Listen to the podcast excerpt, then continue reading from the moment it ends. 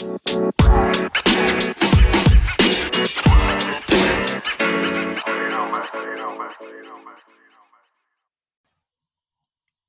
there's not a whole lot of baseball being played.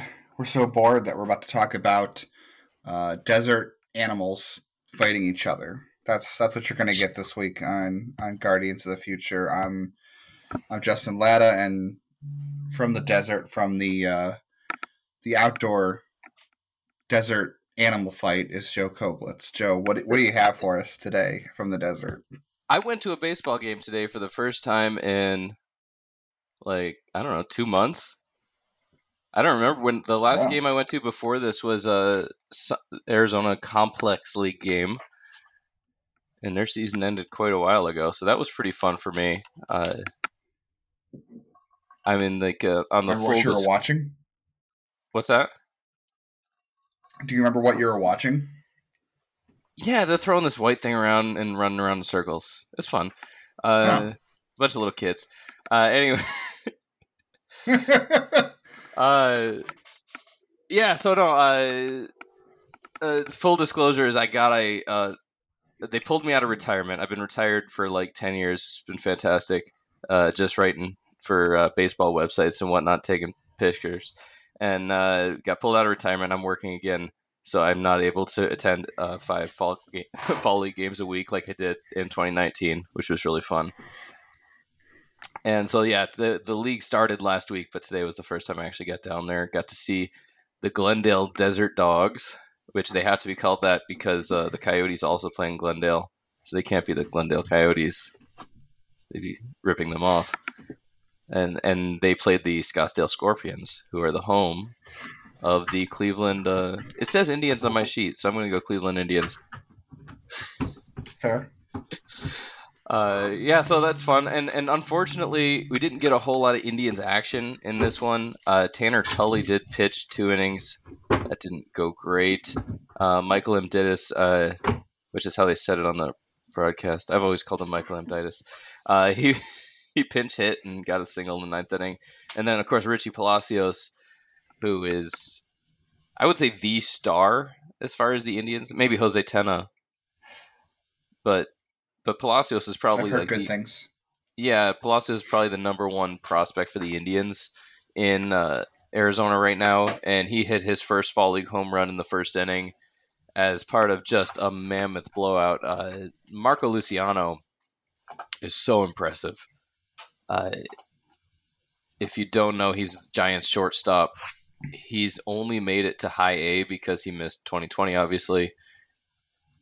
But man, he's he's all. This is the first game I've ever seen him. He he was in Arizona a couple years ago, uh, 2019. He was in Arizona. He played a month here, destroyed everything. So he got promoted before I ever got to see him play, which was unfortunate. That, that was one of the biggest misses I've ever had. And then he came out today and hit two home runs. So Yeah, that was a lot of fun. He's a lot of fun. fun to watch these guys. Uh, these play. They won twelve to four. And the funny thing is, they're three and three, and they've been blown out a couple times. One of the times they got blown out, I gotta look up exactly uh, who it was. It was two Indians pick, pitchers. Uh, and again, I didn't see that one. Oh, come on. Sorry. So uh, it was one inning between two inning two Indians pitchers. They recorded zero outs and allowed about eight runs. I'm trying to get That the actual stats here. And I'm... No, no, this was last week. uh, One of the ones I missed. Uh, Oh. Tanner Tully pitched today. Oh, allowed oh, was it the one where uh, in two innings. you're talking about the game where um, Aaron Pinto and Matt Turner and, and Yeah, Dana it- a- like walked everybody? Yeah, actually, Cassetta Stubbs was good. Uh, he finished that inning and was fantastic. He hasn't allowed a run yet this year. Oh, Uh, it was but Pinto yeah, and um, Pinto and Turner have allowed 11 earned, 12 total runs over four total innings. And that includes today for Turner, who pitched uh, two innings, allowed two runs. What? Am I missing something today? I'm looking at the box score on on the AFL's website, which, by the way, the Arizona Fall League's website. Oh, I'm is sorry. Pathetically I, I, bad. me- I messed up. I spoke wrong. Uh, Tully pitched today, not you mean Turner. Matt Turner? No, Turner pitched today. yeah, I was right. Yeah, the, the box score says Matt Turner stunk today. Yeah. Yes, that's what I was saying. That Okay. includes today's. He he gave a he- that's not stunk. He gave a home run to the first guy he faced, and then got three of the four next batters out. So, and he still has his hair. He still Okay. looks like Shaggy. Uh, that was his nickname back in the day, Yeah. And he he's still rocking it. I I remember asking him that, and I didn't even know that because it was like a couple years ago, and he was in Lake Mhm. County. Somebody somebody here asked him that, and like, do you do you ever do you know you look like him? And he goes, yeah, that's been- that's been my nickname for like years. So I was like, oh, that's funny. Yeah, and that's I mean So- that's a fun thing about uh going to these games and the funny thing about the fall league it it wasn't all it's not always like this, but today it was like the same amount of people that are at an AZL game or ACL game. It's like it was more. It was like 20 fans, probably 100 scouts and media people or something around there, and then just empty Hmm. seats. And so Well, you can hear everything. And that sounds uh, about right for a three o'clock Arizona time start, right? No, it was an uh, twelve thirty. Oh, it- oh, it's twelve thirty local start. Jeez. Yeah, Well, that makes uh, even more sense then. yeah. So the, today I heard a great one uh, from the Glendale Desert Dogs. I didn't. I don't want to write this and put it in. I didn't put it on Twitter. and I won't put it on the site, but I'll say it here. Uh, from the quotes from the Glendale Desert Dogs dugout. Uh, stroke it like there's nobody home. After a guy hit a foul ball. Yeah, that sounds about right. It's just so funny because everyone everyone who paid to be there is over sixty years old.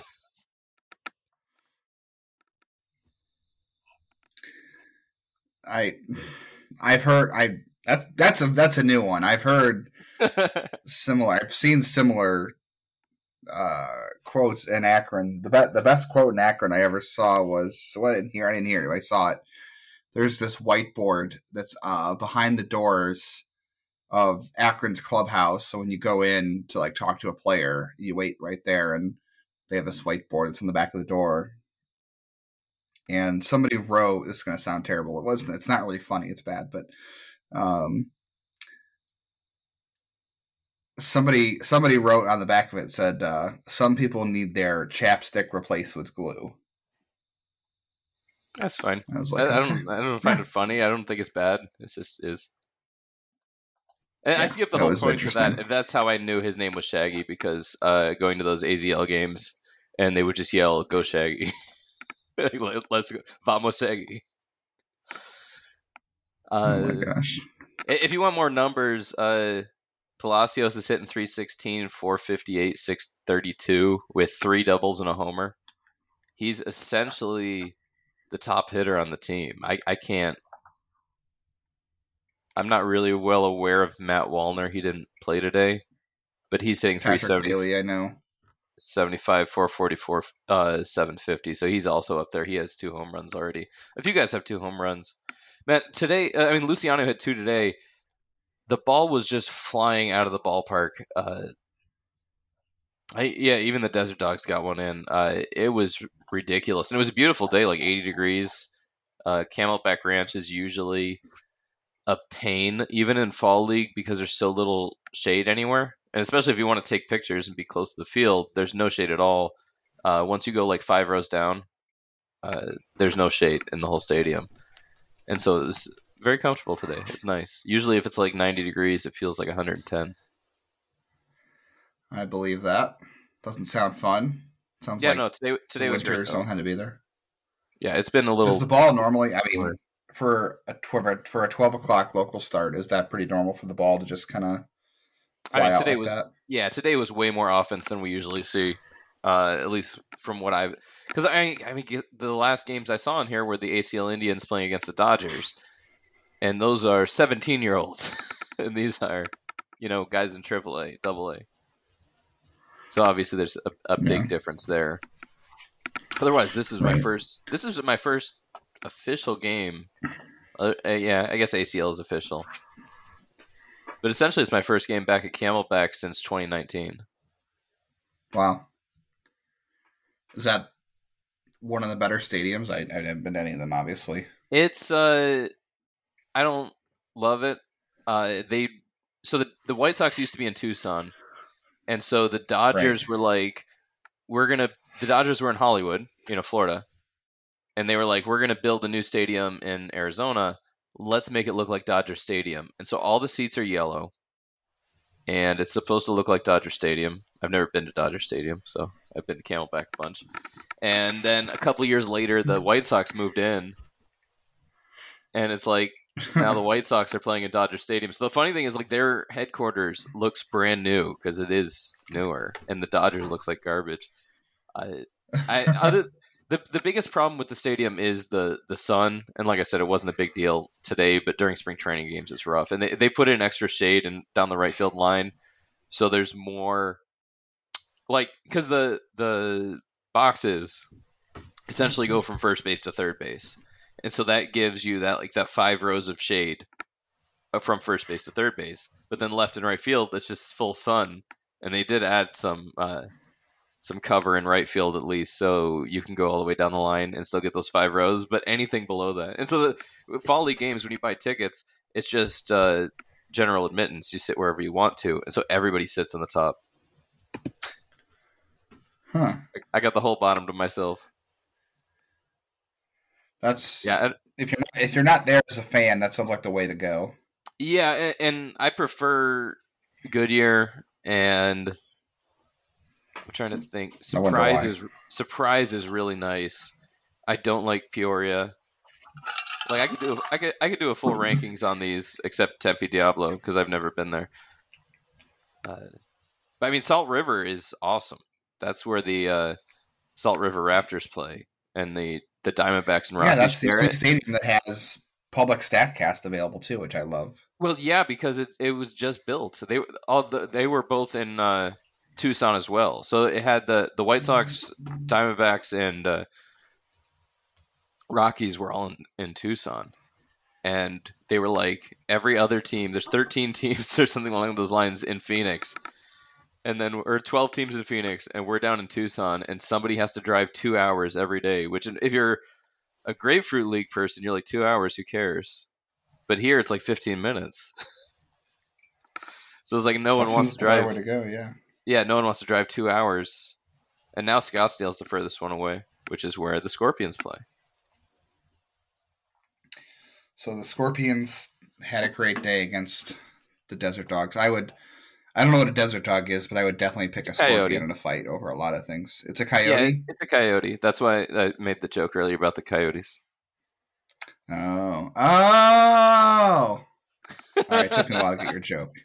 As usual, it took me a while to get your joke. And, a, and a, if you didn't know, a river rafter, it, it's it's Salt River is like the city name, but they're actually in Mesa. Oh no, sorry, they're in uh, Scottsdale. Uh, and Rafter is the team name, so it's Salt River Rafters, and they're named after the uh, Salt River and the alcoholics who sit in tubes and just float down the Salt River. they don't raft; they Is just that really what they're? They're named after a bunch of alcoholics. Really? That's yes, interesting. yeah, essentially out in Tempe. Which is, I've always said the Fall League has the best names. Like there are uh, saguaros in Surprise, there are scorpions What's a in Scottsdale. What's a saguaro? saguaro? It's a giant cactus that only lives in uh, Arizona and Mexico, essentially. I guess I should know this because they have lo- they do have logos. I guess I should look. Yeah, they do. Um, okay, I'm gonna say I'm gonna really regret asking this. Uh, javelina. That's a pig. Wild pig. Javelina's a pig. well, yeah, wild, like a warthog, but uh, warthogs are African, so it's an American wild pig. Yep. I have learned so much in And uh, the Solar Sox, uh, I don't minutes today. Solar Sox is just annoying to me because I don't think ne- neither of the Sox teams play on the Solar Sox because the Red Sox are on Scottsdale and the White Sox are on the Desert Dogs. So Is that that like solar powered socks? yeah, like you got solar panels uh, working on your socks. That sounds like the worst name uh, ever. All the names you just said you said out there. The other ones are all better. Yeah, that's the worst one, Yeah. and that's the one the Indians were on uh, in 2019 was the Mesa Solar Sox, which play at Cubs uh, at the Cubs home out in Mesa. Hmm. They need to fix that. We could teach these people some uh, Arizona geography. it's important. That would be quite a lesson. I I, think, me. I think we have more to talk about than that. I, no, it's it's so simple though. Like if you want to come out to spring training, I used to do a primer every year on Burning River, and I kind of got away from it. But I, was- like, if you want to do spring training, you could definitely hit every single stadium and see every single team play in a week. Like it's Good it's for sure doable. So like that's a if you want to do a fun baseball vacation, jump on down here. the The fall league, the problem is there's only six teams, so uh, you don't yeah, get to see you're everything. seeing limited. Yeah, Goodyear. They Yeah. tried it in Goodyear when I first uh, moved here. Uh, Jason Kipnis was on the team, so that kind of gives you an idea of how long ago this was. Uh, but they played a two years in a row. They played one home game at Goodyear Ballpark, and they drew nobody. And so they were like, "No, we can't. Ex- we can't expand this thing."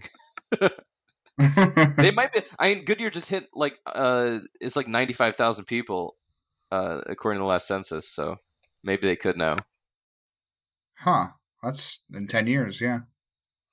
Because it's probably been about ten years since he played there, if not longer. hmm Yeah, I think it would have been 2009 or 2010.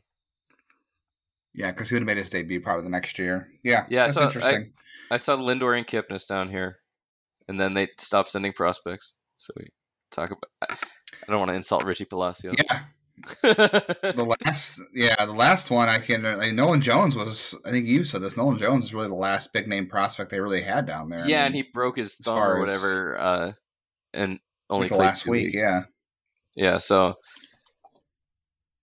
I think that's the big one. Well- uh, and Di- oh, and Ditus is not playing well, but that was your last one on there.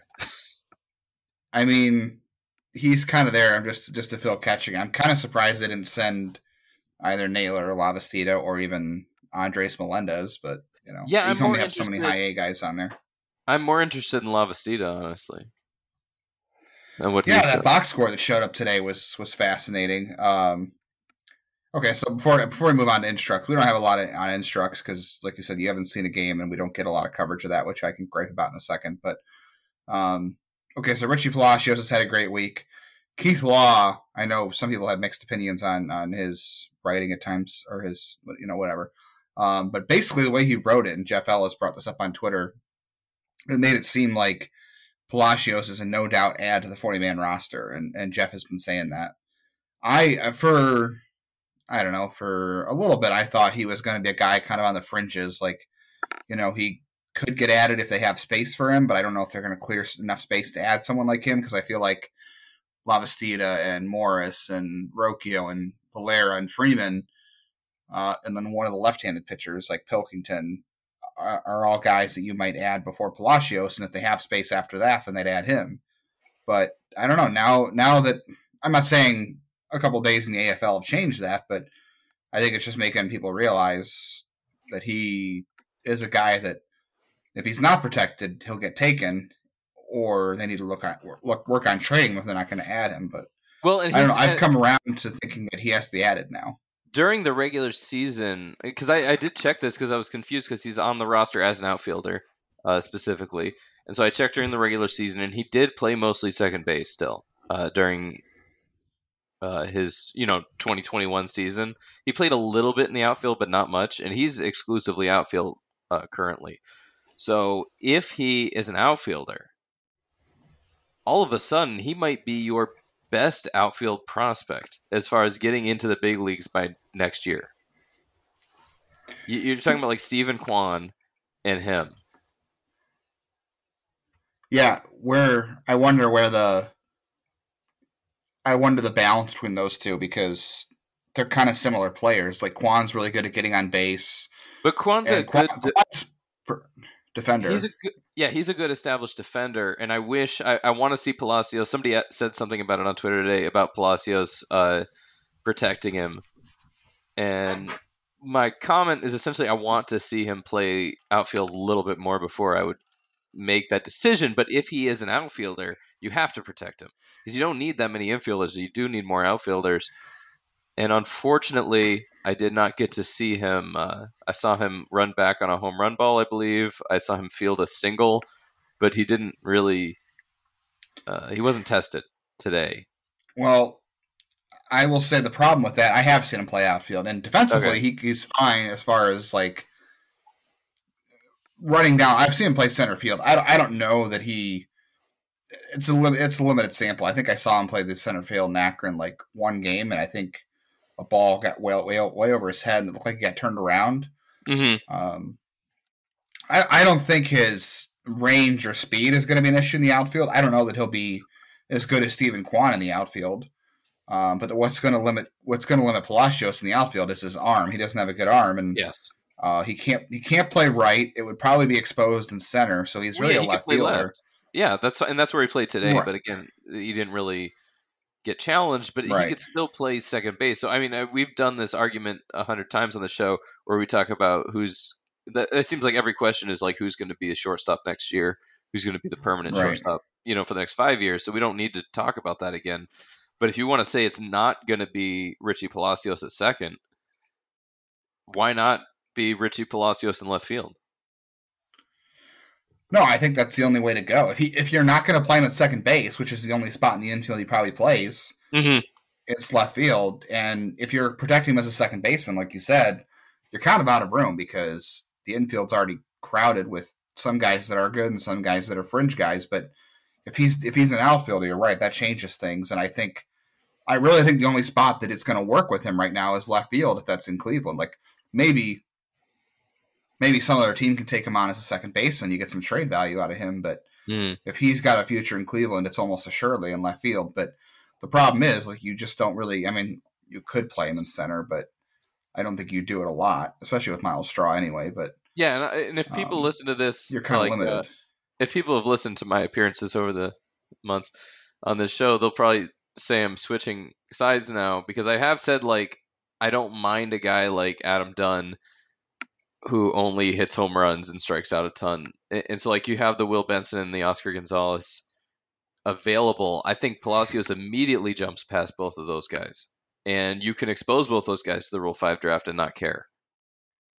If you have him. And, well, Gonzalez has already been exposed, so yeah, but I mean, I, again, it, whatever. it's another year. It's been, he had a great season for the most part in 2021.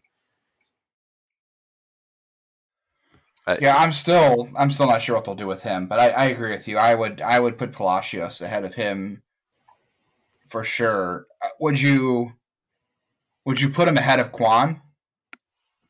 That I think his ceiling's higher for sure. I but the, I love Kwan's defense and I love him as a fourth outfielder. Uh, offensively, Palacios is better. Really? At least from I- from I feel no, like- okay from what I've seen, I haven't seen Kwan in, in a while. That's true. Okay, well, Kwan. Not that it's a lot. I think neither neither guy might be a more than. I mean, I don't know. Kwan hit 12 home runs this year. I, Palacios has surprising power for his size. He does. He does, and I think he. But Kwan, yeah, Kwan added more power this year, and he Okay. swung and missed, swung and missed the least amount of anybody in baseball. If you like look at swinging I- strike yeah. rate, he swung and missed the least amount of anybody in baseball this year. That's major leagues down to the minors. Nobody, Yeah, he, he's nobody always swung had and missed that. less than him. Yeah, he's always had that, and that's something I love as well. Like if you can have a well-rounded guy who can also hit, that essentially that's what I'm more comparing the two of them to Benson and Gonzalez. As far as a 2021, I- I would say even bench outfielder for the Indians. Yeah. I don't know who's who's the better runner because like Palacio stole twenty bases just this year in uh, twenty three chances, and Kwan only stole six in eight. So I I, I feel odd. like Kwan is. Is the better I- runner. I think Kwan is faster, but Palacios obviously more aggressive. That sounds like it. Yeah, I mean he walk and they both walk a ton. Yeah, Um, that's interesting. I remember Palacios when they drafted him. I remember. I remember the the kind of the the rub on him was, you know, he put up great college numbers. He walked more than he struck out, and he hit the ball well. But people always thought that he beat up on inferior competition because he went to Towson, and Towson wasn't like Yeah. except a, a big baseball school. So, and that's like the kind of what we talk about in the AZL over the last few years, where you've got like Miguel Jerez uh, crushing it and Julian Escobedo. And then they maybe don't play quite as well when they get up to the next level. But Palacios played like 10 games in Arizona, and then he crushed Mahoning Valley, and then he crushed Lake County, and then he tore his uh, right uh, shoulder.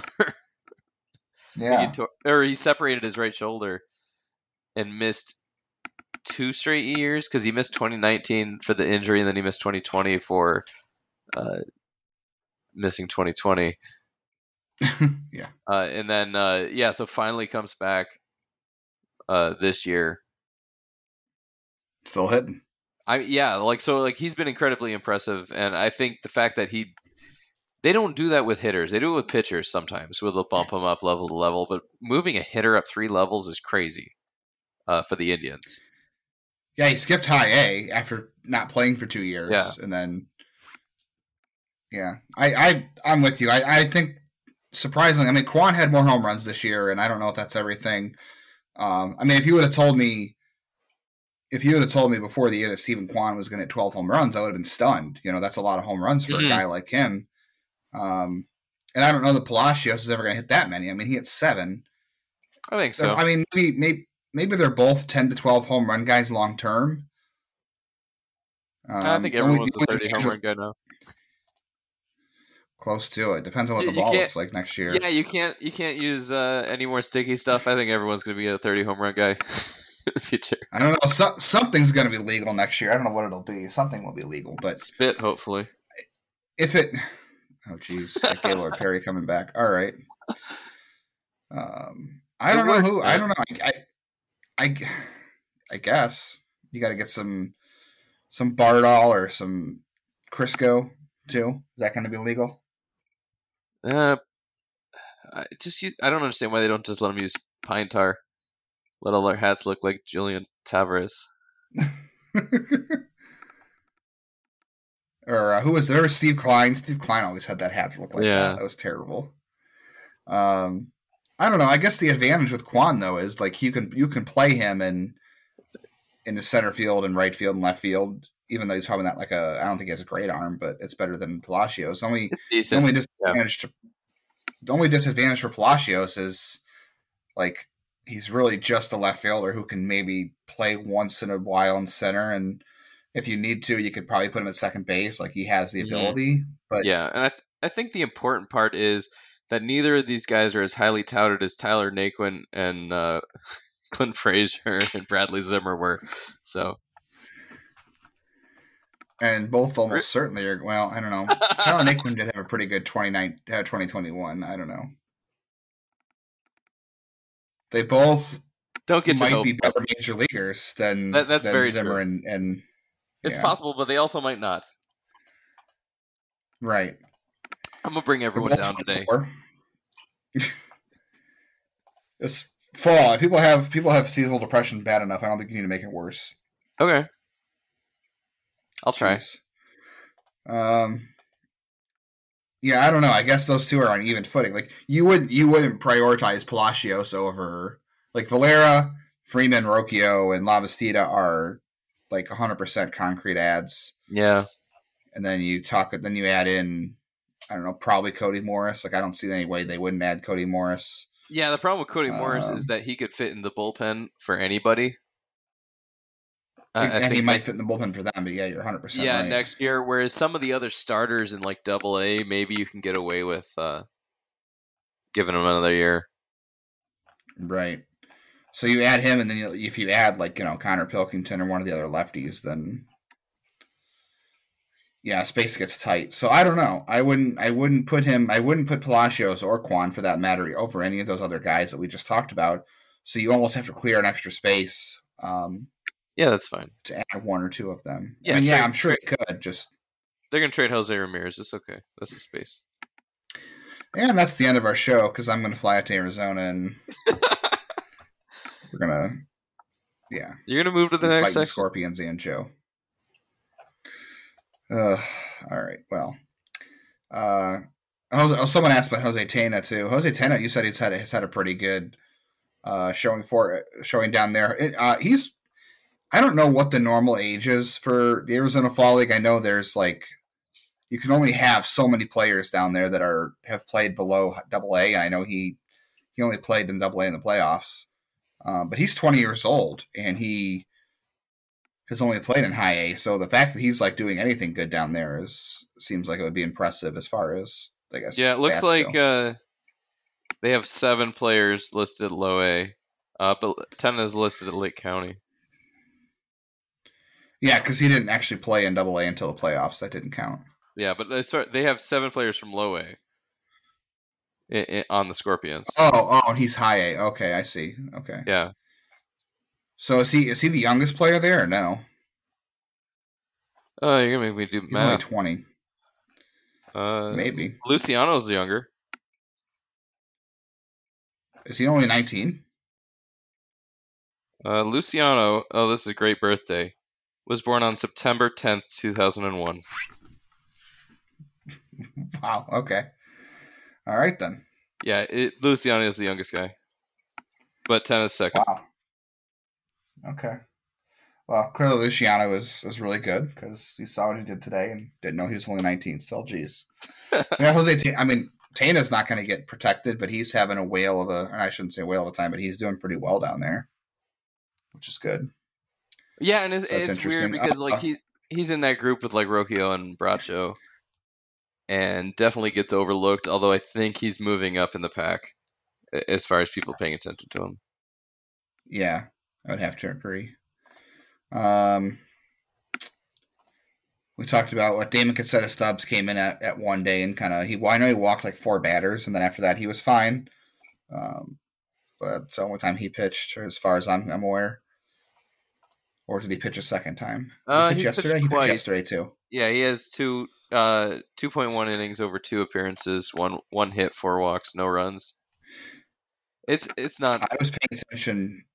I was paying attention yesterday because they had the Statcast data because they played in Salt River for the first Yeah. time. Um, nothing, nothing on Statcast data really stood out about Casetta Stubbs. He was only throwing 91, 92. Pinto was a little more interesting. Pinto had, uh, he was only throwing like 92, 93. He averaged about 90, 92. Um, I know he had to blow up his first time out, but he struck out four in two innings, and he threw four sliders, and all four times, I'm sorry, four. He threw the four times that batters swung against the slider, they all missed.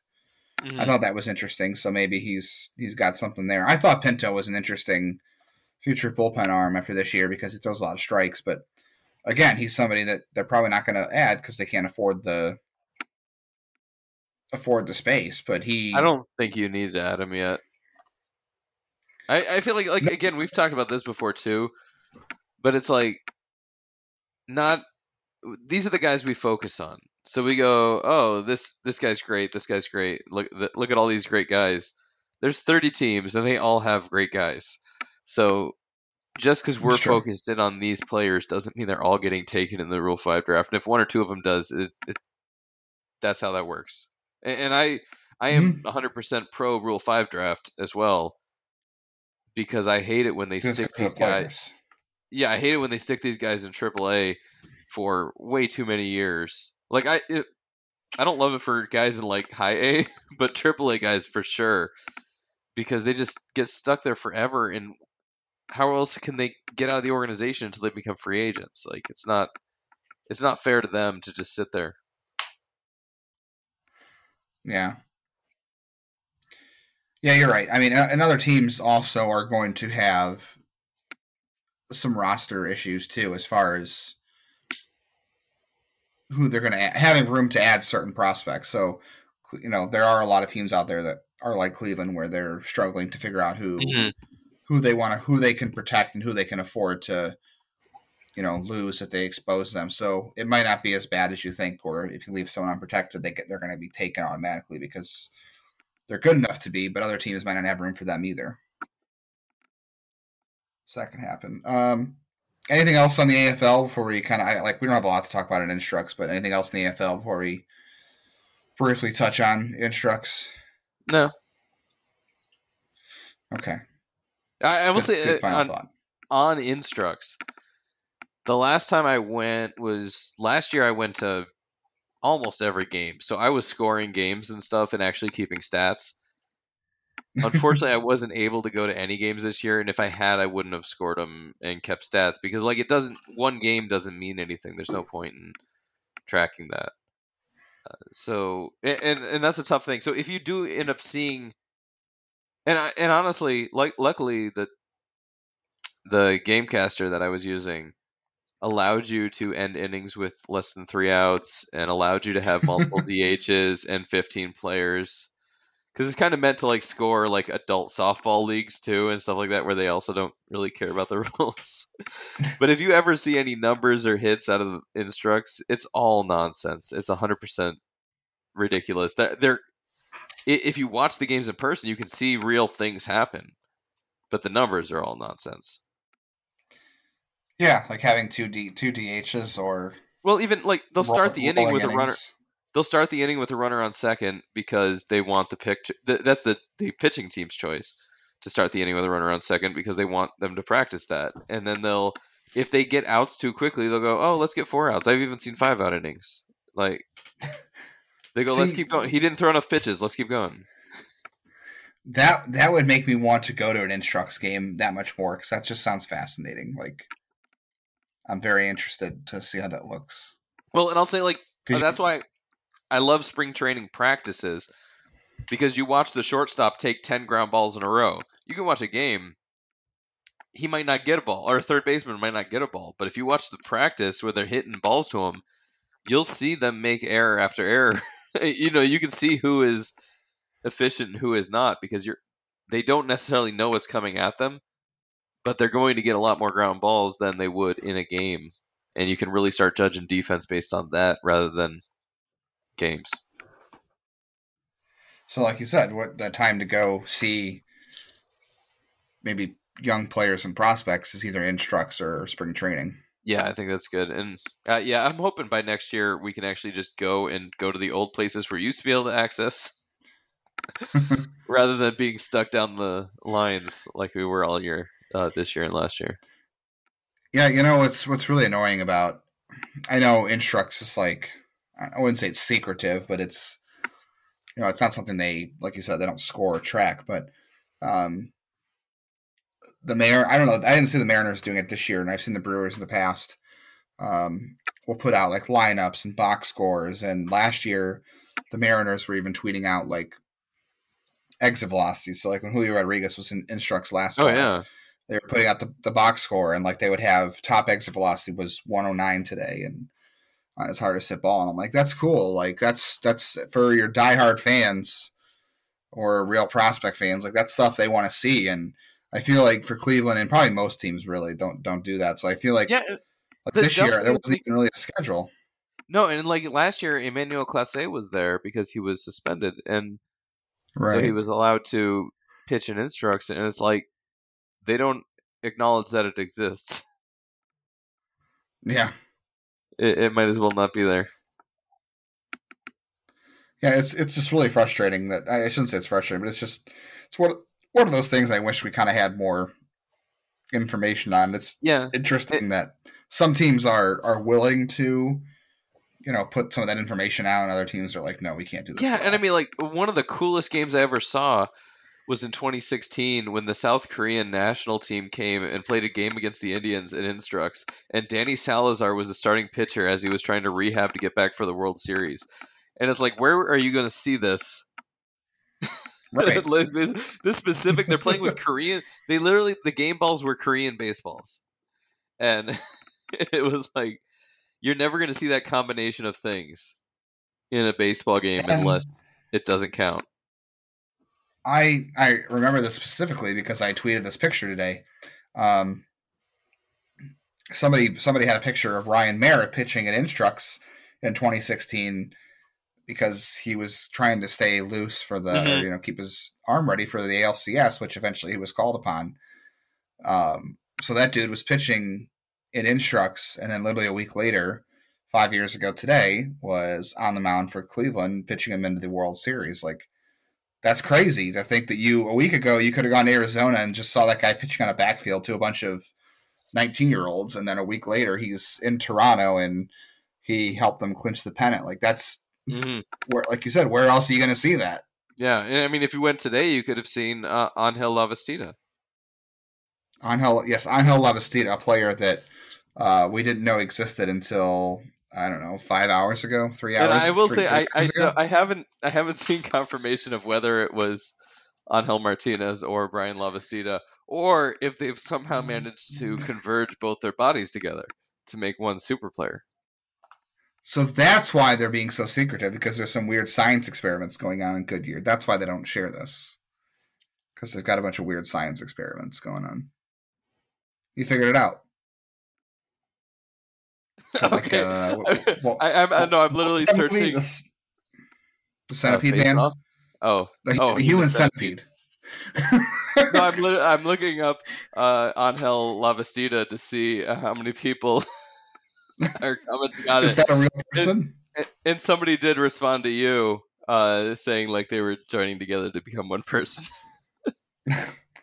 I mean, La- uh, Martinez is a good defensive second baseman. He runs well, and And Bryan does everything else steals well. all the bases. Yeah. yeah, yeah. And I think I think Martinez is a switch hitter, so sure, why not? That's sure.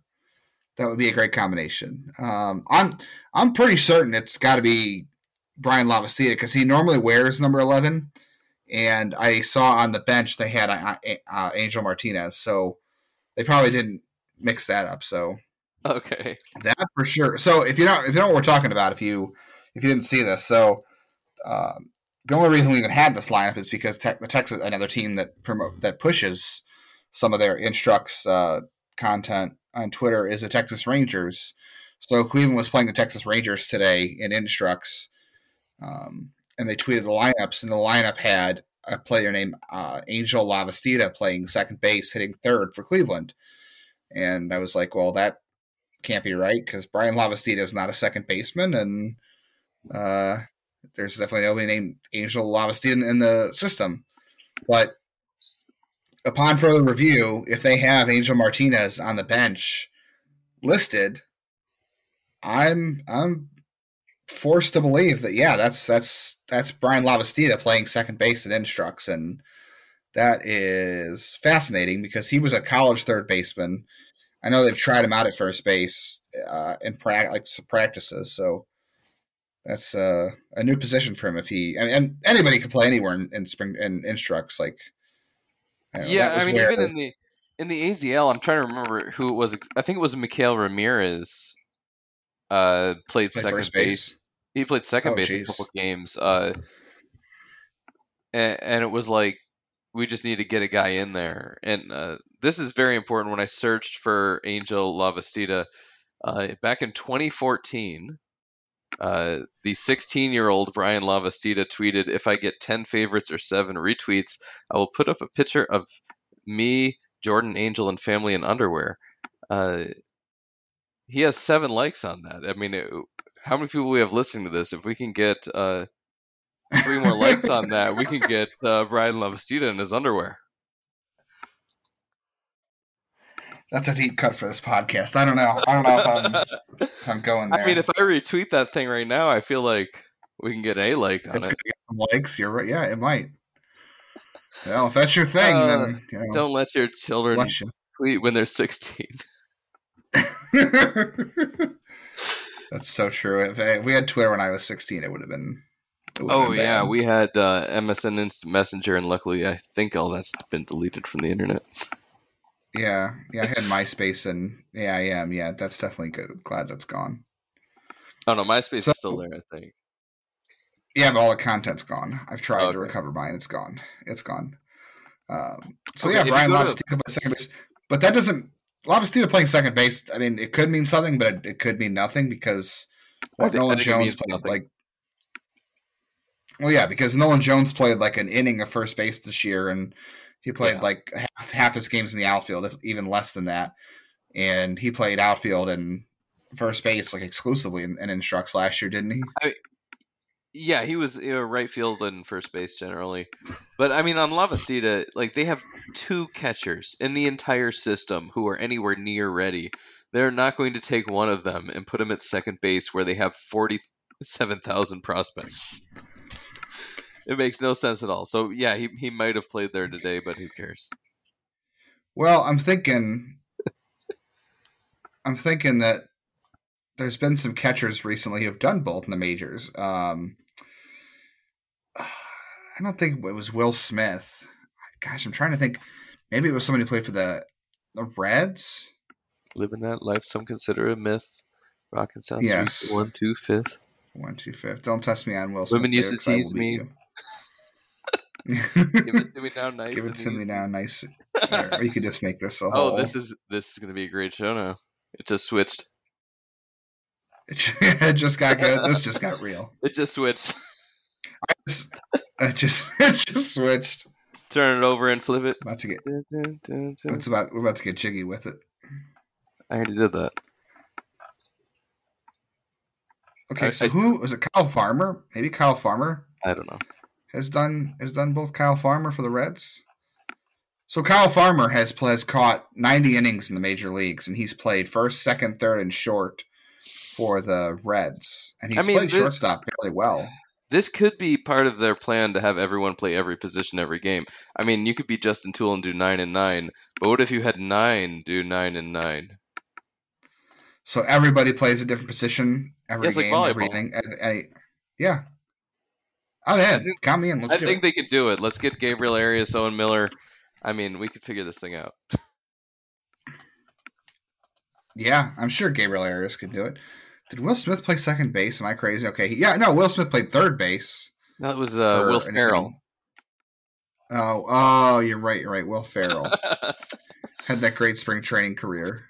I never got to see him. I, I don't. He didn't come to Goodyear. It was unfortunate. I wish I would have could have been part of it.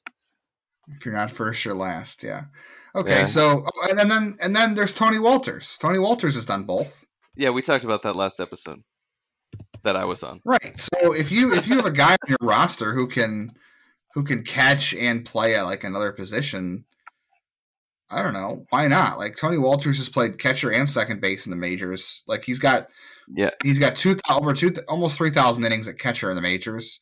He's got thirty nine at second and uh, But- a, f- a few a third, some at short. Yeah. Yeah, So the why- I mean, why if it's a couple of days? the problem logistically is almost always what you need is your catcher is day to day your backup is starting you need a guy who could potentially jump into that position you don't need a guy who could jump into second base they've got guys who can do that so it'd be more valuable to have like a right what if that fielder allow you- what if that would allow you to carry three catchers? Like you could have Lavastida yeah and he could play. yeah so you could do yeah that would be fine I don't know. It could like it like you said. It, it could mean. It probably means nothing, but it's interesting to talk about because it's October and it's different.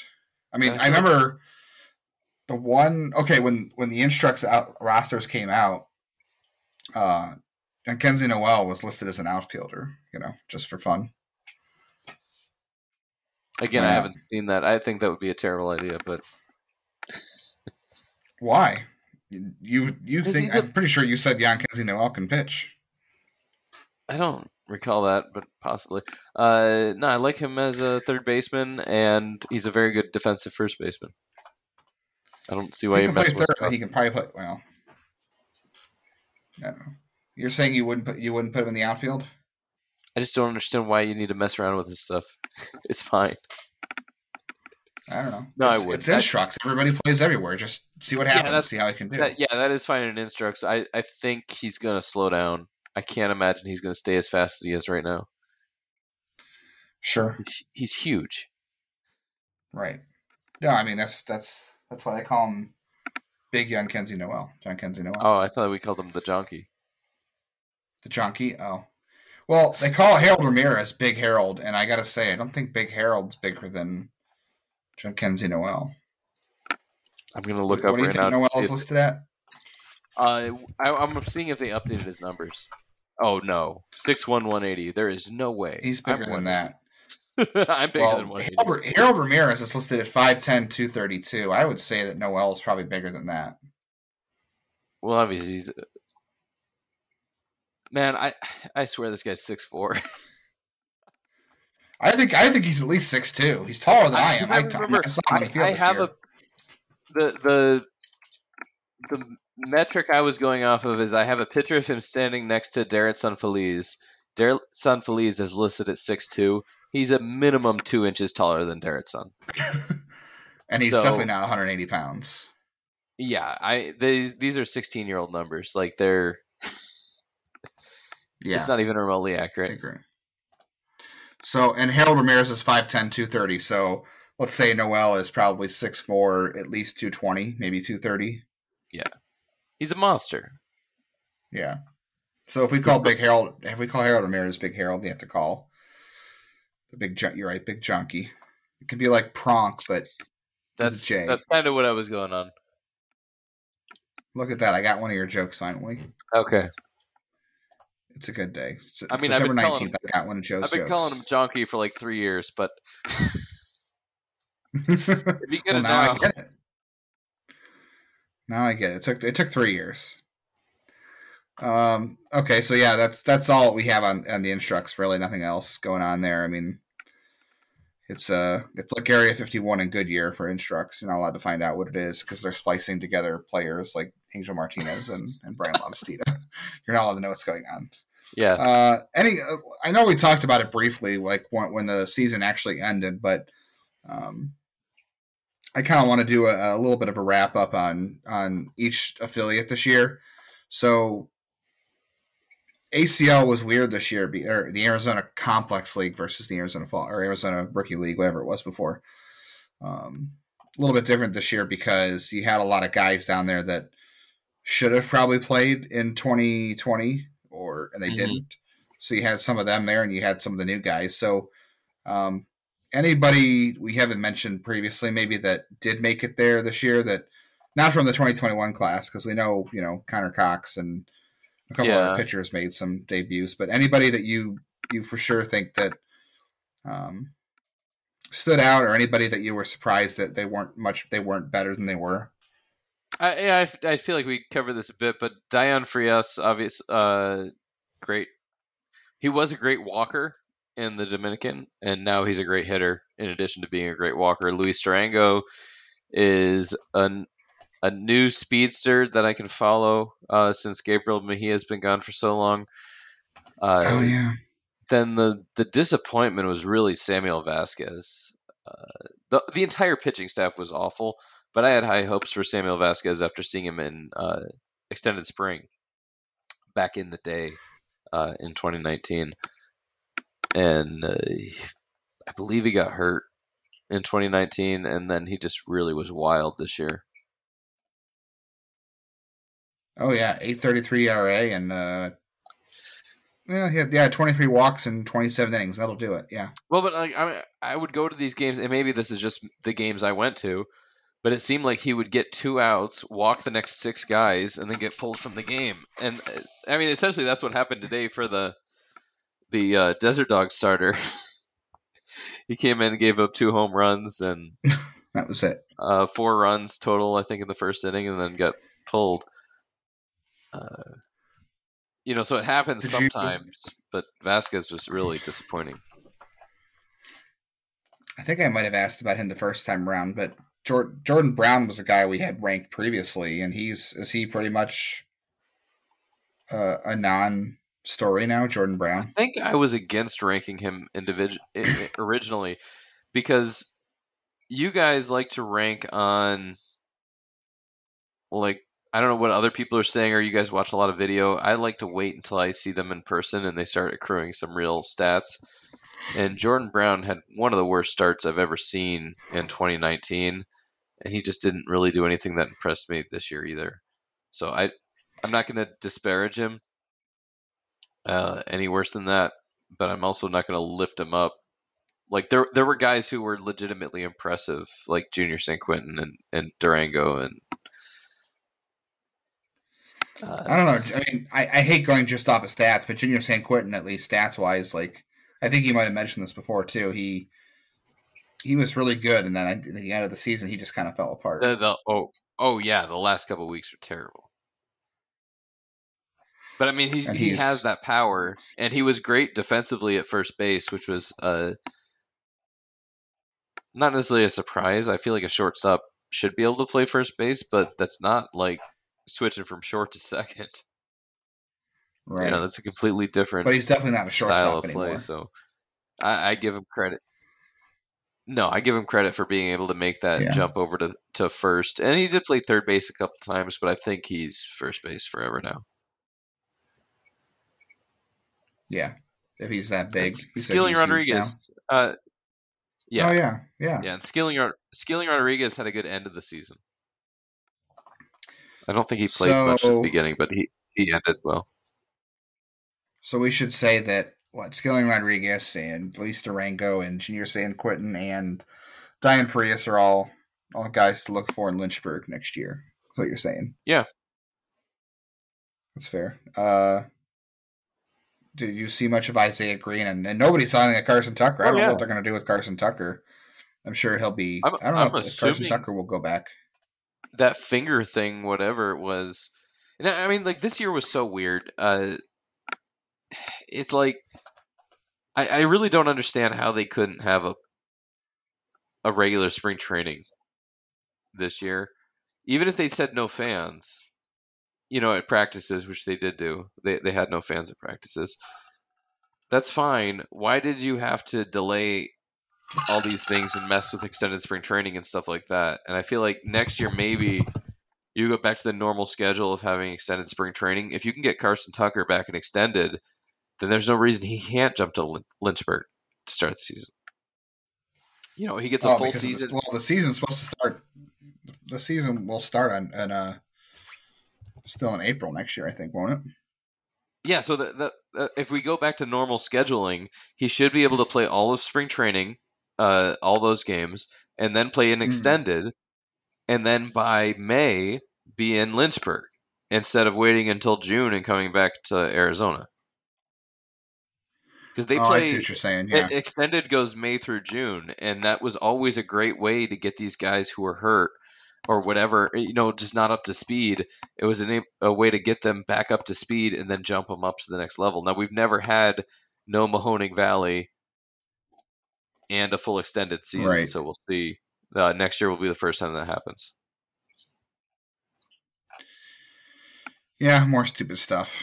Reason having having a short season really would have helped a lot of these guys this year. Like, let, let- we can move on to Lynchburg too, because like we talked before about how someone like uh, Gabriel Rodriguez would probably have benefited from short season or um, elect. Well, I don't know. Plenez probably should have gone to low A, but maybe not. I don't know. But like, I feel like those guys might have benefited from having a short season to start off with because they were. I don't want to say they're overmatched, but they they clearly Wait, but they were that whole team was ripped out of the gates, killing things.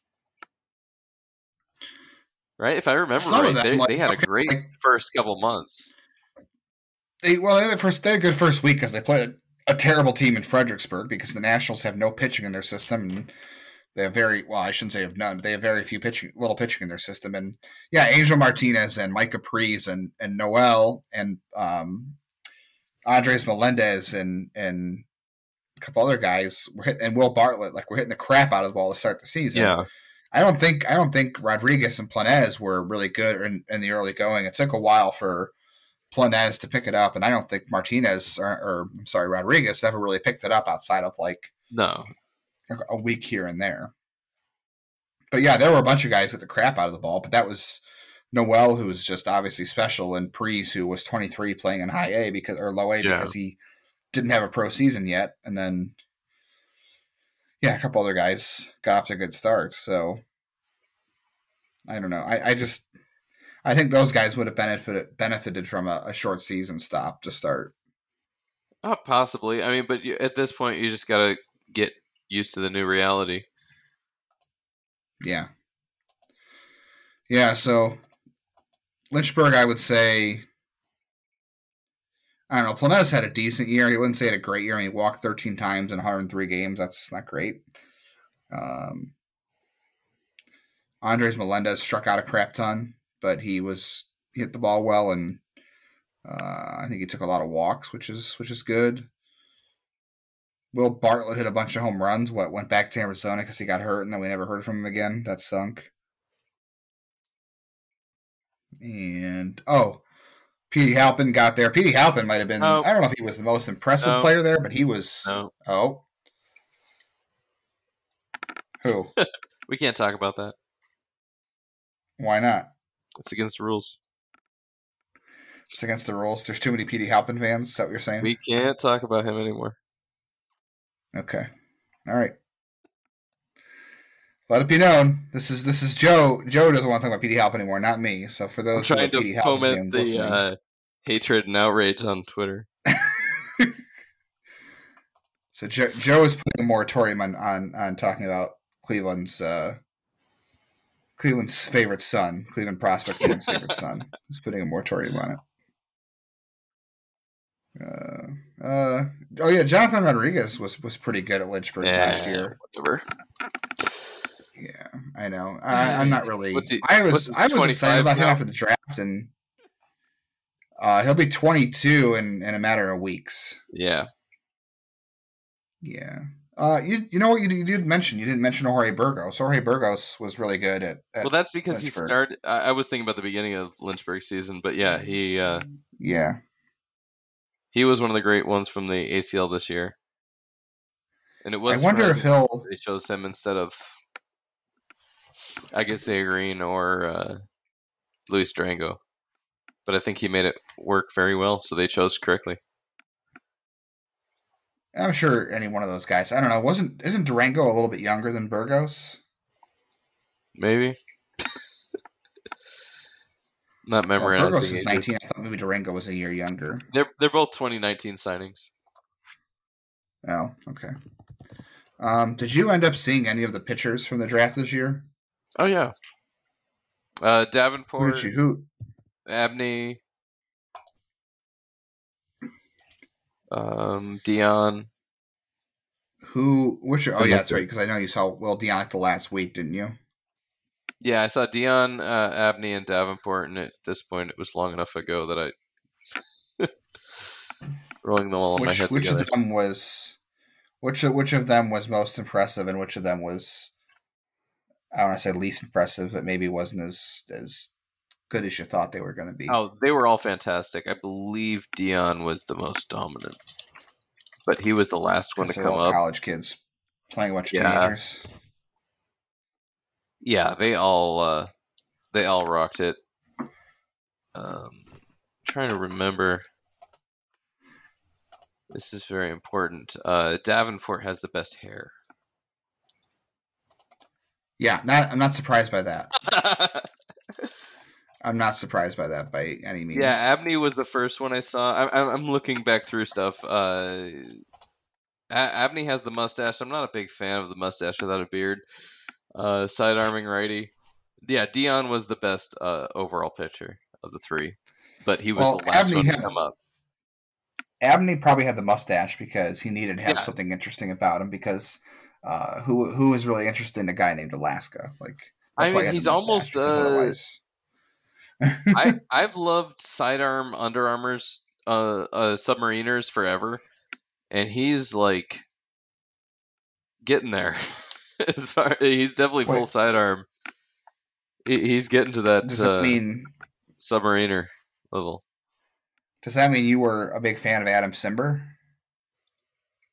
Yeah, I'm talking about before that though. Oh, But I'll okay. I'll definitely do a Simber. Okay. It's just such a weird thing. Uh, uh, I, I feel like it should be more difficult to hit than it is, maybe. That was in Moneyball, if you don't remember. And it didn't work Yeah, out. yeah, that was the, the Uh, Chad, Chad, Bradford. Bradford. thing. Yeah, and, and I like Chad this Bradford. guy should cost. Yeah, the, the first time I ever saw him, and it was like, I don't understand why this isn't working. that, that that was always my thing of it. I, was- I I always felt like this should be working, and it's not. I don't I don't get it. Uh, and so definitely, even like Aaron Pinto is like kind of we we talked about him earlier, but he's kind of a three corner guy, but he's a real compact delivery, and I feel like it should be more effective. Kel- Kellen Roll was one where they he just got cut right. Uh, well, Yes. Kellen Roll got cut because he basically got the yips. Okay, but he was another one with that that that release point that was, was like a really interesting. Uh, and yeah, he got cut uh, earlier this offseason. Yeah, he would like sling it. He was almost like a. I don't know how to describe it, but it was basically like a, like a slingshot. Yeah, from the left side. It was So weird. essentially, what I'm saying is you shouldn't uh, take uh, anything I say about pitchers seriously. Because you were a big fan of guys who are no longer. Because everybody I like uh, ends up being terrible. except for Junkie. No, he's not a pitcher. Oh, you're saying pitchers only. Okay. Yeah, no, I see. can. I, I'm I'm better at evaluating hitters and, and fielders for sure than than pitchers. It was never a strong suit for me. No, well, that's good because we're, we're exact opposites in that way. Then Yeah, I feel bad for the guys I've hitters. I feel bad for the guys I've talked up over the years. We'll have to watch for that next year. Uh, that that opening week you were referencing, by the way, in, in Lynchburg this year, I went back to look. So they scored 16 runs on opening night. They scored 19 runs the second night. They scored eight runs on Thursday, seven on Friday, seven on Saturday, and eight on Sunday. So that they're their lowest. Okay, and then the next two games they scored 10 and eight. So they scored seven runs or more in the first uh, one, two, three, four, five, six, seven, eight games. Yeah, and I want to say they didn't allow more than three. yeah, I wanted to say it was all Jonky, but uh, it was a team effort. Yeah, let's see. I want to go back to the box score real quick because I'm really curious. I know, I know Curry pitched opening night for them. Yeah, Micah Pries had a home run opening night. Planez did. Noel did. Noel had four, had three hits the first night, and uh, uh, Jonathan Rodriguez had three hits and a home run. Curry pitched five, four shutout innings. No, no shock. Well, and that's Uh, I the mean, second night, the second night, Noel hit another home run, and he hit. Or I'm sorry, no, he had three hits but no home runs. And Will Bartlett hit a homer, and Korey Holland. Korey Holland the second night had four hits. Uh, I think there was one game this year where Korey Holland had four steals too. Okay, I missed that one. But uh, yeah, you had a good point in that they were playing the same team over and over again, which is another re- really weird oddity of this season where Right. at, at all the minor level, league levels above uh, the ACL, they would play the same team like six games in a row. They would do like a home road thing, and, and so you did get some weird bad matchups because of that. Right. Let's see. Yordys Valdes stole two bases in the game early on. Daniel Espino made his debut that week. Yeah, here's Korey Holland. Uh, May May eighth, the Hillcats beat the Nationals seven to one, and Korey Holland went one for three with two walks and stole four bases. And Valdez scored two more or stole two more. That's insane. That that first week, I want to say there was a game where Noel had four hits. I can't remember what game it was, but he had four hits in a game, and and none of the four hits were home runs. I think. How many hits? He's an opposite field guy. I, we've we've hit this before. Yeah. We've talked about the man before. Um, Believe it or not. yeah. And then and then Lynchburg season kind of took a dive. Like uh, Noel was there for a while, and then he got hurt, came back, got hurt again, and then he was up in Lake County. Um, but like after after I feel like after Daniel Espino and Xzavion Curry got promoted from Lynchburg to Lake County, like their season just kind of completely fell apart. They didn't have a lot of pitching to kind of save them, and you had guys like uh, I don't know, you had guys struggling down there like Gabriel Rodriguez and Angel Martinez kind of fell apart, and Mhm. even though he had a good year.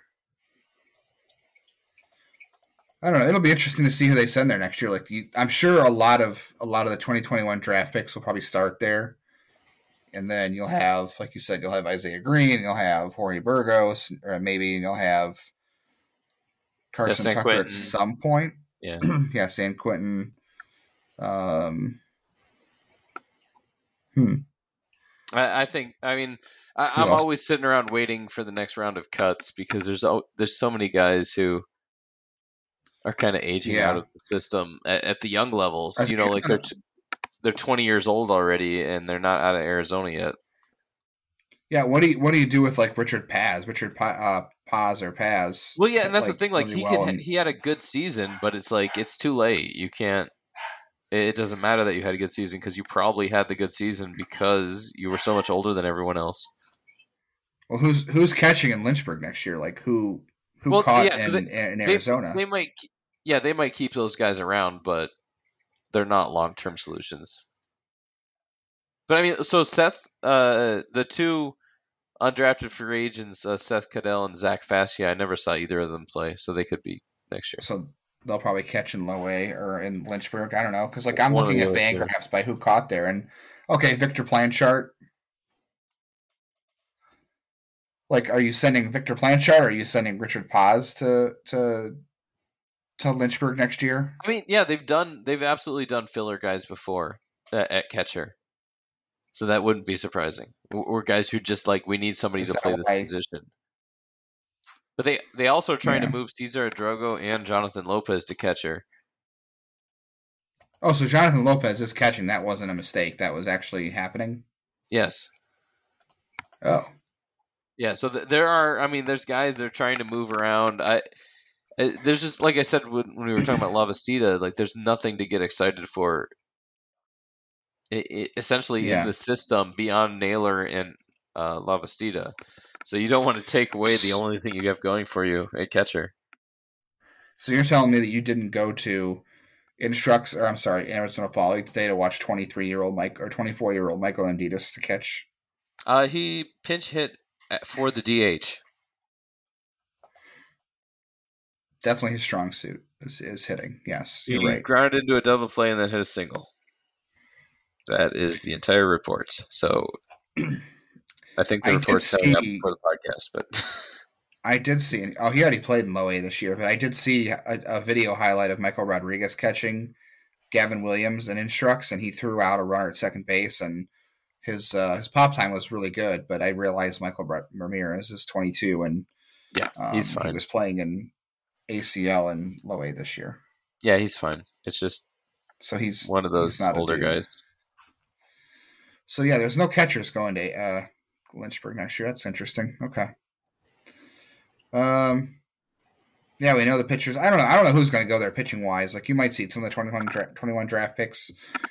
I don't know. You said there wasn't a lot of pitchers that were really good Well, in the that- yeah, complex ta- league this talking year. So. about s- talking about cuts, it's like I, I think on the like the MVP thing, I, I named Ward Cullen Vasquez the top pitcher, but like he's on he's going to he go. could be close to being out. Mike Garcia is probably going to get cut. Uh, Darlin Noboa might get cut. Steven Perez, like these guys have been around forever at this point. It, it's like five years, and they're still in Arizona. Like you, you have to move Yeah. on at some point. So yeah, I think all of the drafted players from 2021 will probably jump up to Lynchburg, and then they can just bring in a new crop of guys from the DSL and see if they can do it. Who weren't great. To either. Arizona. Yeah. Well, no, there, there was Cleveland does not. there were like two or th- Austin Aldiano. Uh, who else was good? Uh, there, there were like uh, Dahan Batista and Albert Tiago Breton, I Navarro. think were co- yeah, yeah. So there's like five guys maybe who are decent. So bring those guys up and we'll figure it out. They had a guy in the DSL named Bienvenido Polanco. and That's just an interesting name. He probably Yeah, that was one of my headlines that one was day. a fun name. Bienvenido. you know that's that right, means, you did, right? Because you were trying to teach me French. Yes. No, it's Hello. Spanish. No, it's not. Oh, what, what does it mean? what He's it? welcome. I, I. Oh, welcome. Okay. So his name is Welcome Polanco. I mean, if you want to go through the whole system, they had a guy named Juan Zapata, which is I love because it sounds Juan sounds like one, and Zapata would be a shoe, like because Zapatas are shoes. Tell me that. So- yeah. So his name You is did- one shoe. So I, I definitely like that. Uh, one of the guys playing today in Arizona, his name was Casas, which is like your name is Houses. Hmm. I don't understand Yeah, Tristan Houses. how how is your last name Houses? Whatever they adopted, and I think Triston Casas is an American-born player. I don't know. oh, absolutely, yeah, he is. it doesn't matter. I'm just Uh, learning right. le- learning Spanish is just fun uh, to see how many of them are actual real words. we didn't even it's it's an hour 10 we should get to some questions hour 15 but um, we didn't even get to uh, the story about how minor leaguers are going to get housing from the major league teams finally after overdue. Oh, um, the only question on that is is are are the major league teams going to give them a stipend or are they going to actually provide the housing? Like that's i don't Well, know. that's I- my that's I- my real question. tell you what happened in Arizona. Uh, across the street from the Indians Development Complex, they built an apartment building and they house all of their low A players there. The in, uh, the Indians borrowed money from the city of Goodyear to build that. As far as I'm aware, the only teams that have done that are the Royals. I think the Royals, Rangers, and Indians are the only ones that have done that in Arizona to this point for the low A guys. And and so essentially they Well- built the housing. I think it's free for them. i will say yeah i will say that it's probably not going to happen that way in the other affiliates because a I think we know that Goodyear is going to be Cleveland Spring Training Complex for like a long time. I'm pretty sure they're not leaving anytime soon. Yeah, they both signed Um, 20 year leases. Right. So it made sense for them to go ahead and build that now, but Lake County or Lynchburg or you know wherever they they may not have that long there. So I'm thinking, well, they're not going to build. There may not be any room to. There might have been room to build in Arizona. There's probably no room to build. Oh build. yeah, there's t- tons of room. right, but not out here. Yeah, but I, all of So the spring training they're probably not complex gonna is do good, that. except for Tempe. But yeah, Yeah. yeah, Tempe and Um, Maryvale are kind of in cities, but most of the rest of them are are out there enough. That's what like surprise is where the Royals and Rangers are. They were able to do a similar thing, I believe. Um, I, don't- I don't know. I know the AFL teams put them up in hotels, like long stay hotels. Uh, I I don't I don't know what they're going to do for this. My my I would not be surprised. I think that's the wrong thing to do. My my guess would be they'll give them a stipend for housing. They won't provide them. If they it, really what they should be doing is they should, the team should be going out looking for leases for X amount of apartments uh, with two bedrooms i- in each city yeah, and have that ready for players to move into when they get assigned. And then if guys get promoted or demoted, they have somewhere to go. Well, um, if yeah, I- I would say in- in a situation like 2020 where you're going you want to create this minor league bubble uh, which they didn't tr- they didn't end up doing but they talked about doing. Like this is the perfect situation because you own the apartment building. Like it's only your people in there. Well, right. And, you know and so know that made more sense to me and obviously you can't do that everywhere. Uh, I, I went I went to a Salt uh, Salt Lake Bees game uh, a couple years ago, and we parked in somebody's driveway. they were literally selling like parking in their driveway because it's so built up around that stadium. There's no way you could do that there. So I do understand that it's not possible everywhere. You know, but it I mean, is. that would it- be- it is in some That would be a good idea for Cleveland if they if they could do that. Think about it. You could have the housing there. It's cost controlled because you own it. Mm. And if if it ever happens where you know Cleveland decides they don't want to be affiliated with Lynchburg anymore, they don't want to be affiliated with Akron anymore, and they they move to a different city, they could sell that. I'm sure somebody will buy it. Yeah, and I, and I believe the house So- I lived when I lived in Akron, I think that house sold for about ten thousand dollars. So uh, they could buy a few of those up. They could just buy up by, by the campus. You're right. That would be that'd be great. yeah, that's where I live. I'm sure that would go well. It's right. I the campus I mean, is right next to the stadium. It is. My one of It is. my my business school was like a block away from Canal Park. I when I was in college, I parked at the parking garage, and I, I went down to games from parking the parking garage. So yeah, I can- Yeah.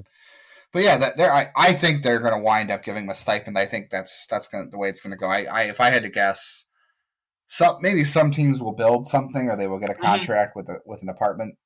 I would, but I would guess it'll be a stipend, which is to me is the wrong thing to do. If they don't, the one thing you shouldn't do to these players is ask them to play in a city they've never been in and um, focus on baseball and development and being better and nutrition and working out, and then say, "Oh, you have to figure out where you're going to live um, for the next six months, or if you're going to stay in this apartment for six months, and if you get moved up, you got to pay another lease because you got you're no longer in this apartment, but you're in a new one." Oh, Well, but Um, I see that maybe. care of where they're living, Yeah, you're almost talking about like a legal thing. Like if they if the lease was through the team rather than through the players. I, I see what you're saying.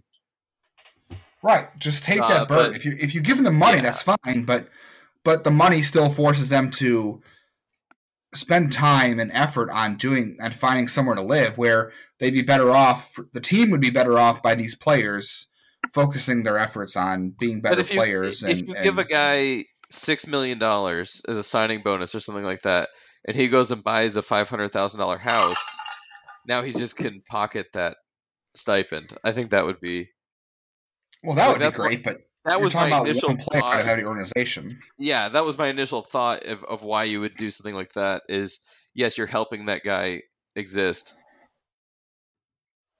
uh, you know, live. I- but the, yeah, for the other guys, it would make more sense to have. I, and the the whole extended stay hotel thing stinks. I and I know the Indians have been better than that. Uh, uh, other teams do that, not the Indians, as far as I'm aware. Uh, just over But I, I, overhearing gossip. I'm just guessing that's what will happen though. Is they'll do a stipend. They won't actually secure a lease for the team. And I wish Probably. maybe, I'm wrong. Maybe I'm wrong. Maybe they will. Maybe some will. I mean, and some look, won't. look at how much I money the that's what they would do. look at how much money they spent on like that Dominican Summer League Academy. Over a million dollars. Yeah. Right, and they created that beautiful campus, and they're actually supposedly teaching these kids. Like they have a high school there, Mhm. a- and, they're like Right. helping these kids. So I, I don't. Uh, you don't need to call the Indians cheap for their minor league activities.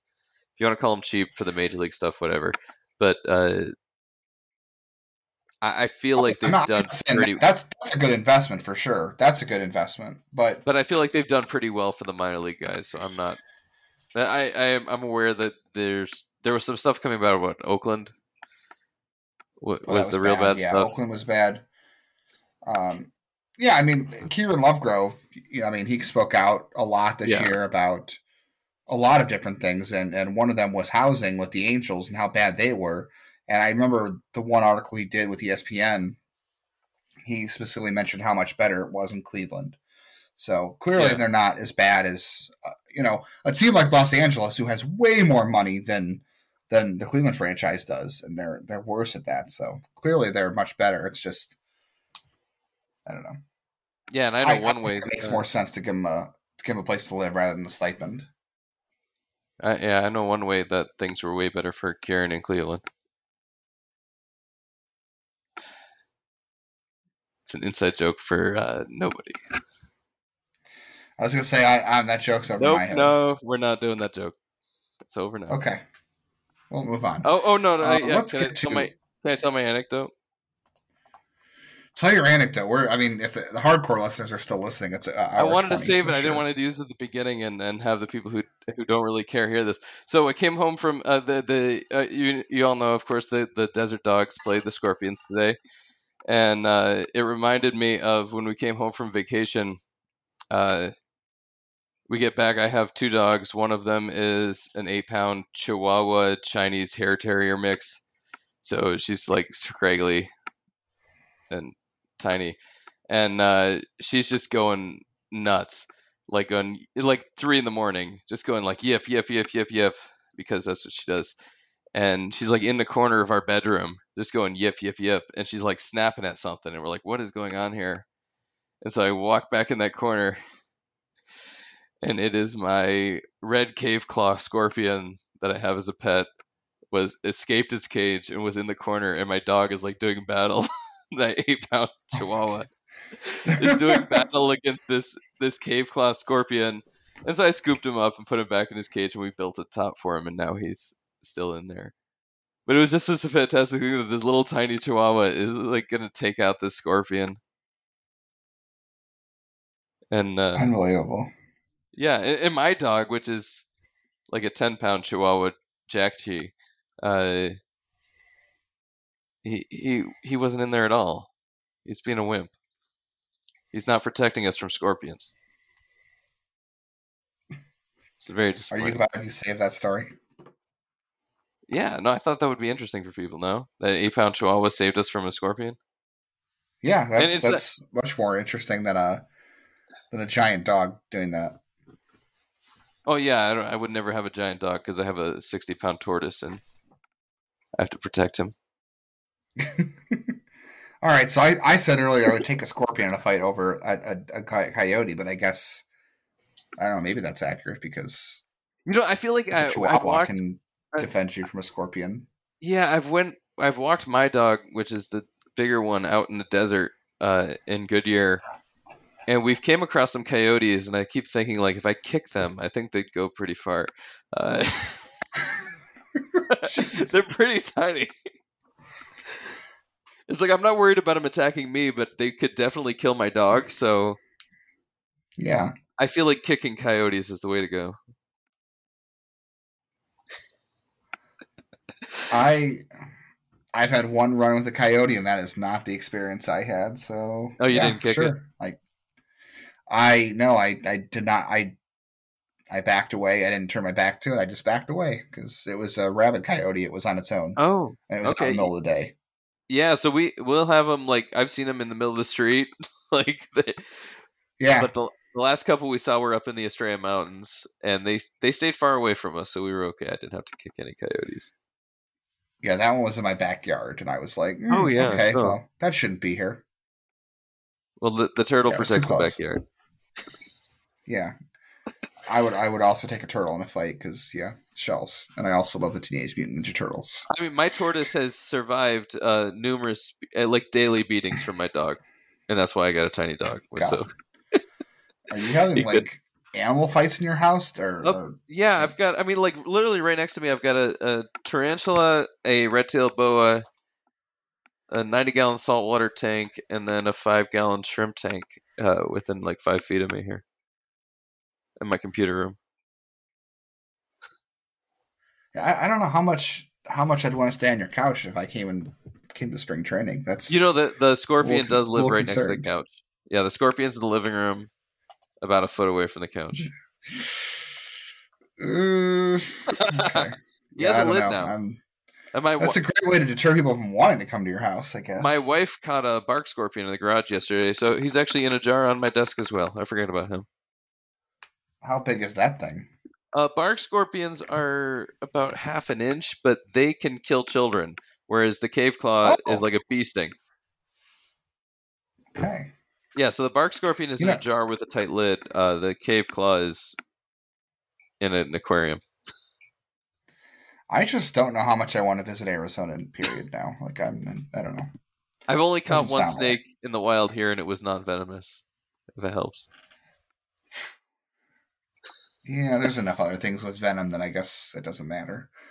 Let's let's do some questions because we've we've clearly gotten off the beaten path. Uh, we're here, skipping the surprised. second one. Are we? No, let's let's start with the second one. Do you think do you think Jhonkensy Noel will be protected on the 40 man roster? I'm gonna let Joe No. That comes from our friend uh, Ken Wood. No. No.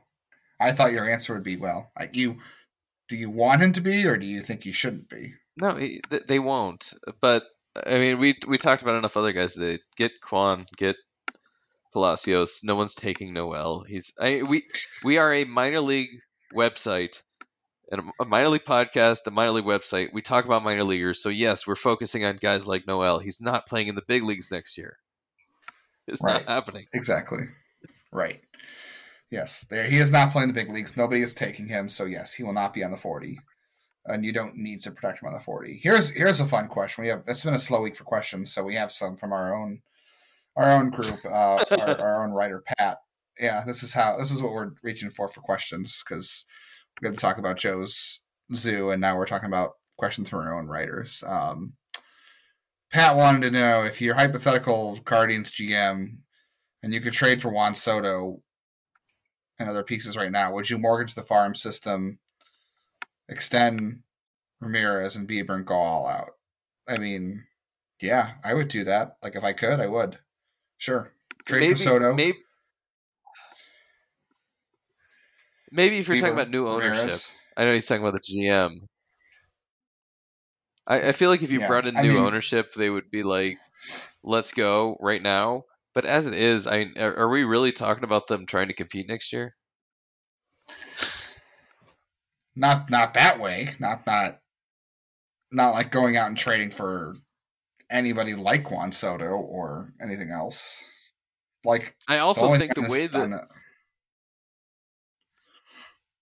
uh, I think the way that the front office has been handling the draft the last three to four years has been so much better than the previous years that if you're just patient, the franchise should be well stocked for a very long time, and you don't need to do crazy things like trade all your minor leaguers. Now, I mean, they have so many that you can absolutely trade three shortstops and not even notice they're missing.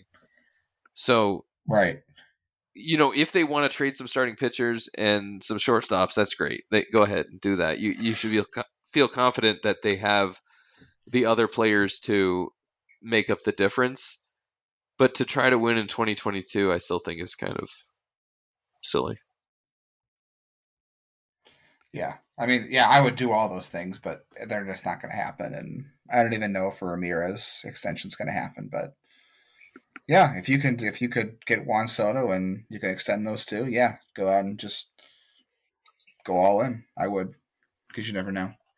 And then, oh, this will be a better question for you, but um, what prospect in the eight? We probably already hit on this, but I guess you can just mm-hmm. kind of single one guy out. But what prospect was in the ACL this year that will make the most noise next year?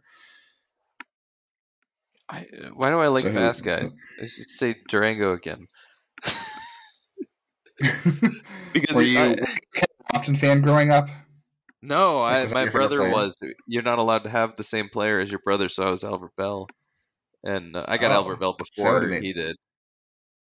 But I was Albert Belle. He was Kenny. My sister was Omar. See, I would have thought you were a Kenny Lofton fan the way you liked all this speed. No, my, my opinion has changed over time because for a moment I think Ronnie Belliard was my favorite guy on the team. So I really kind of. I can agree with that. I kind of shifted around a bit. No, I was full power. No, that was weird. I wasn't full power because I loved uh, Albert Belle, but my favorite guy in the league was Mark Grace, which is like the exact opposite. Right. Except they're Contact both alcoholics. Wow, maybe that's what it is. Mark, Mark Grace was? I didn't know that. Mark Grace got arrested for a DUI a couple years ago. Oh, I was not aware. Yeah, he was in Tent City up in northern Arizona when he he was an announcer for the Diamondbacks. It was big news locally. Oh, wow, locally, yeah, okay. Um, okay, so Luis Durango makes the most noise next year. Yeah, and Will Dion. We, we talked about him already. Yeah, and Will Dion. Okay, he wasn't rostered. What prospect wasn't officially rostered anywhere makes the biggest impression 2021 or 2022? Willie Willie says Gavin Williams. I'm saying Doug Nikhazy. You're saying Will Dion? No, Will Dion was rostered. Oh, oh okay. So yeah, I'm saying that Doug was my answer to the last question. Uh, uh, my answer is I don't judge players before I see them. Okay, that's fair. We're minor league ethics with the minor leaguers, but that that's fine. Sure. Um, yeah, that's kind of it. That's all I got. Uh, we got the awards coming out. So if you're listening this long and you haven't already checked it out, uh, I'm not sure what you're doing because if you're listening this far and you haven't been to our site, I'd be stunned. But we had the uh, surprise and disappointing prospects of 2021 today.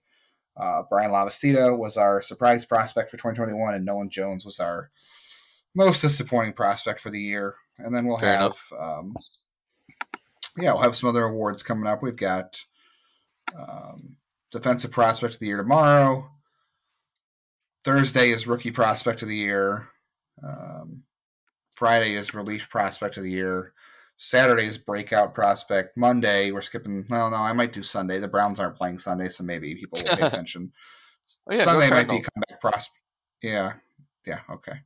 Six and zero. Oh. Uh, anyway, yeah, they put that all over a billboard, or the the Cardinals photo, photoshopped that on the billboard, and people are yeah. really upset about that right now. Oh, good Great. for them. I love it. I'm happy, man. I love it.